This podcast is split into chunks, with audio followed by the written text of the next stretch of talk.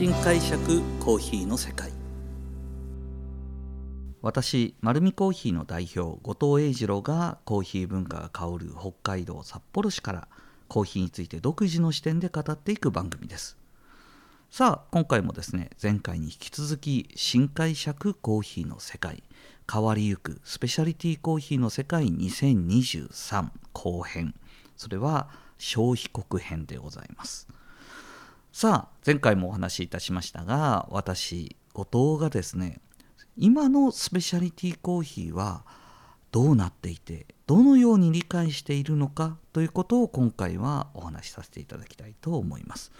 まあ、今回のですね、消費国編は難しくなってきたそのクオリティの高いコーヒーが届いてからの管理方法や、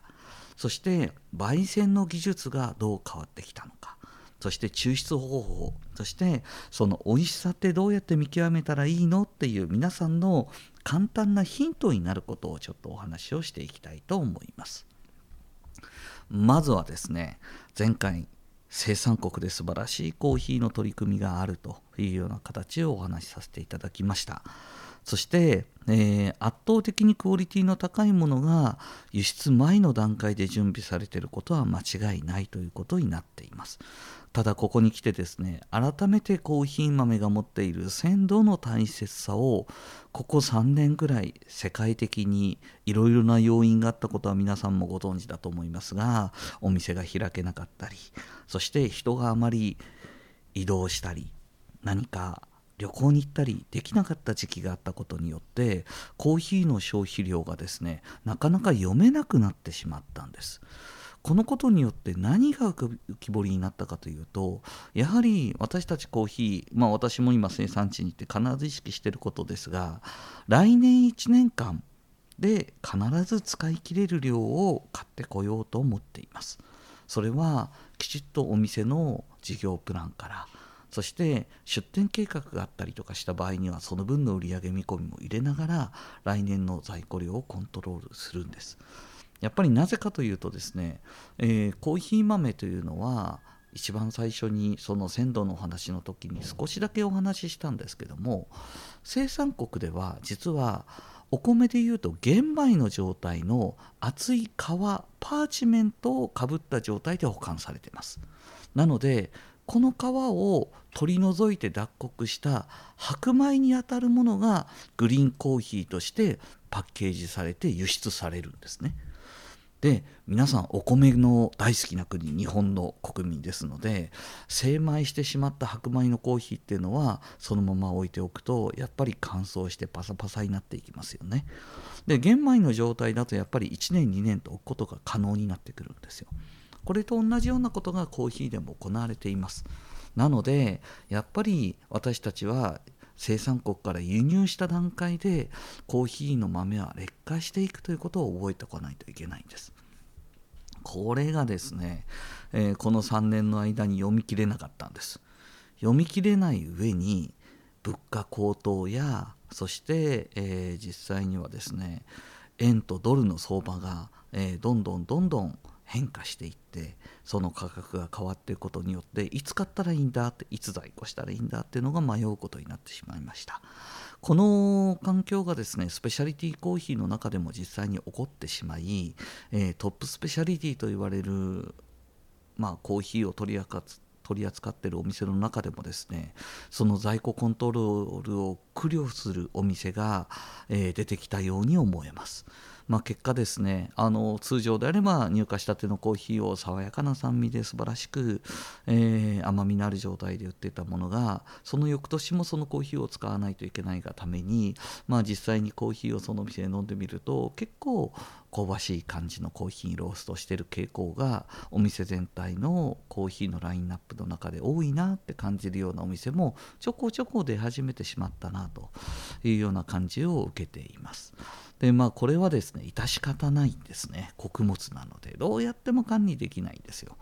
なんですが、日本の中にちょっとここ足りなかったなっていうことを感じさせてもらったのは、えー、台湾のロースターに訪問した時でした。日本はいまだにですねコーヒー豆は、えー、常温で、まあ、うちも今もまだ実際そうなんですけども、えー、真空パックの状態で入ってきたコーヒーを、まあ、実際入荷してからは室内温度で管理してます。なんですが台湾とかってもともと湿度が高くてあったかい国なのでトップスペシャリティのお店はやっぱりですねあの生豆の保管はクーラーの入ってる部屋で低温で管理してるんですよ。ああこれ俺たちまだまだ足りなかったなってこの前台湾行って感じさせていただきました。まあ、こういうふうにですね私たちロースターも今のスペシャリティのコーヒーをよりいい状態で管理するためにもっともっと意識を高めてないかないといけないんだなということがここ数年の、まあ、生産国消費国の訪問の中で感じてきたことになっています。まあそういうですね輸出の状態が変わっている中で、えー、いいコーヒーをいい状態のまま私たちは味をコントロールします。最終的に今度は焙煎も変わってきました。焙煎の変化をすごく感じたのはですねまずはサンプルロースターがこの数年の間で劇的に数増えましたね。昔はですねプロマットの、まああのー、サンプルロースターっていうのが存在してましてこれはあの温度計とガサツ計がちょっとついてるんですけどまあ本当に、えーと、オールドというかですねあのアナログな機械なんですよ。まあ、豆は、えーと、ちゃんと入れるんですけども、まあ、スプーン差し込んで豆取り出して大体の、まあ、香りを嗅ぎながらの勘どころで出していくんですけどもこの数年でですねいちキロぐらいもしくはにひゃくグラムぐらいのコーヒーをサンプルローストできる、えー、焙煎機のバリエーションがめちゃめちゃ増えました。これコーヒーの自家焙煎店なんて何百年もあったんですよ。でもにじゅうねんまえのスペシャリティコーヒーが、まあ、普及する前の段階だとそもそもサンプルローストをするという文化が自家焙煎の店にないんですね。なんでかというと何年も何年も同じコーヒーを買ってるのでそこにはもうお店のレシピがあって新年度の豆が入ろうと入る前とある程度焙煎の仕方って固定化されてたんですよ。なのでサンプルロースト自体をしてないんです。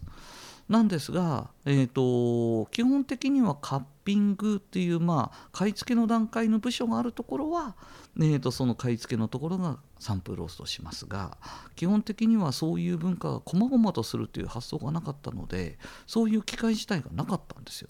ただ今、スペシャリティコーヒーに向き合う皆さんは、このサンプルローストの重要性をすごい感じられていると思うので、本当に小型の焙煎機増えましたよね。なので小型の焙煎機からそのテイストを見ていく、まあ私もそうですけどコスタリカの買い付けがさんじゅっしゅるい以上になってくるともう現地での鑑定もそうですし実際に入荷した後も今度はその原材料をどう調理するんだってことが私たち消費国のロースターの技術でありセンスになってくるのであのたくさんの種類分け分けてですねその個性を引き出そう引き出そうとするとでこの業務がですね圧倒的にボリューム的に焙煎士の中で多くなってきたのがここ数年なんだろうなと思うんですよ。まだまだにせんねんだいにせんじゅうねんだい最初は有名な農園が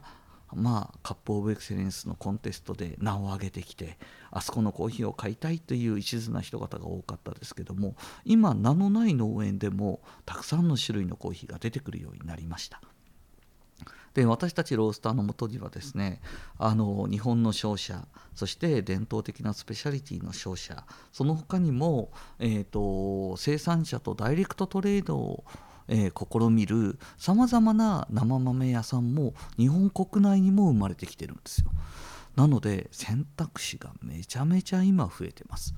いろんなところからサンプルが届きます。でサンプルが届くのでそのサンプルの中から素晴らしいコーヒーを買おうというような活動の時間とそこにかかる労力の時間が増えてきています。まあ、これはですねスペシャリティコーヒーを取り組む会社にとってはもう今不可欠になってますのでいろんな種類のコーヒーを試しながらそしてその素晴らしいこの個性をですね今度またまた難しいのが伝えないといけないんですよ。なので店頭にいる、えー、販売員の方々もさまざまな勉強を重ねるようになってきてですね、当社の、えー、実際にスタッフが今さんじゅうめいきょういるんですけども、もう今年の秋にはですね約にじゅうにん近い人が有資格者と、そして正社員で対応するというような取り組みにしないと、やっぱり正しくコーヒーが伝えられなくなってきたなっていうのがだいぶ変わってきた内容になっています。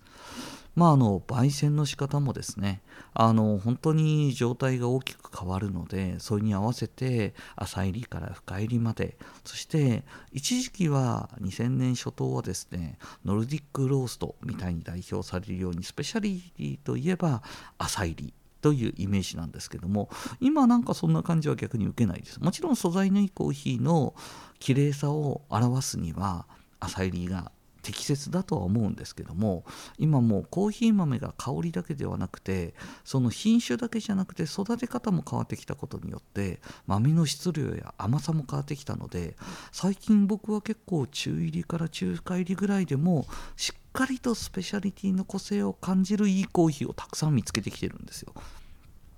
これも大きな変化だと思います。スペシャリティコーヒー、これ浅入り、そんなことはないです。もう豆の個性が明確化してきてるので、中入り深入り中深入りぐらいでもまだまだその個性が残ってるコーヒーがたくさん出てきてるので、これはですね、いやーもともと苦いコーヒーが好きだったんだよねっていう方々が、いやースペシャリティわかるんだけどやっぱり酸っぱいんだよねっていう方にとっては朗報です。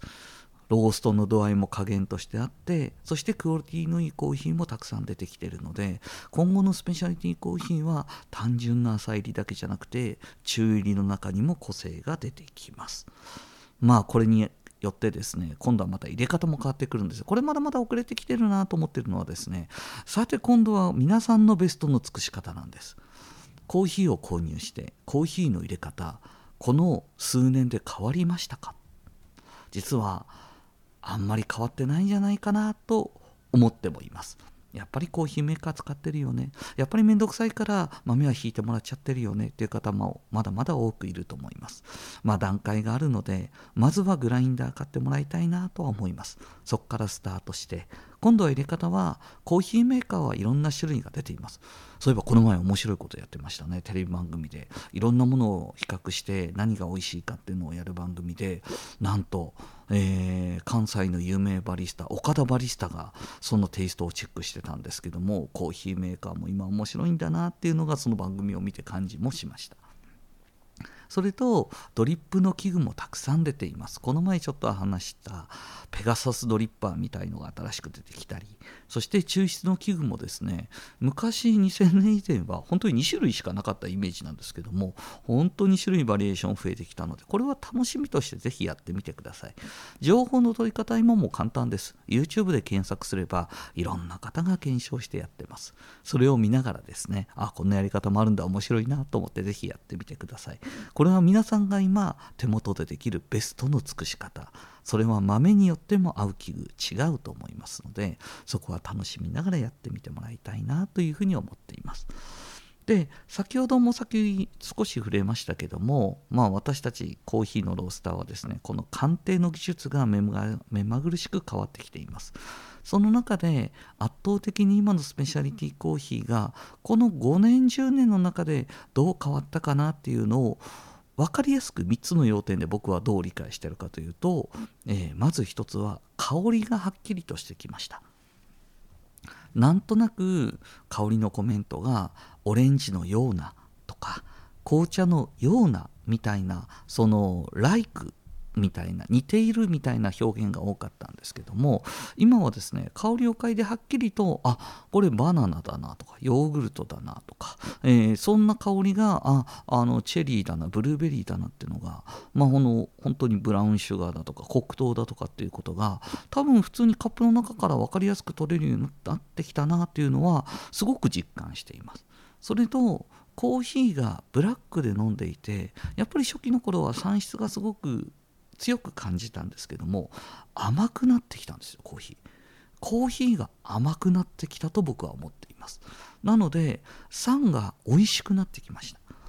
あのー、酸の中に甘みが感じないとやっぱりレモンだとかグレープフルーツだとか、まあ、ライムみたいになるんです。あれ直接やっぱり口の中にいたら結構酸質強いですよね。なんですけど私たちはフルーツの中にオレンジだとか、えー、そういうものっていうのは酸があってもいちごやなんかも美味しさを甘さとともに感じますよね。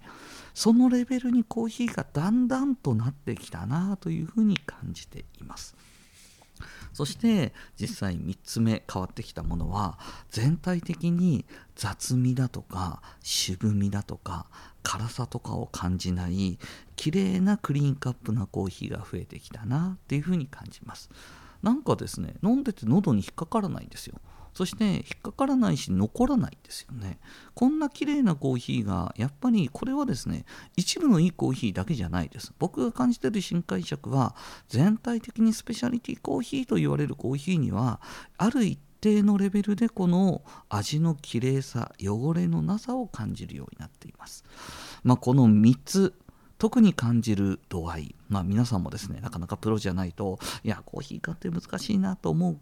方多いと思うんですけども、このみっつを感じるのはポイントとして、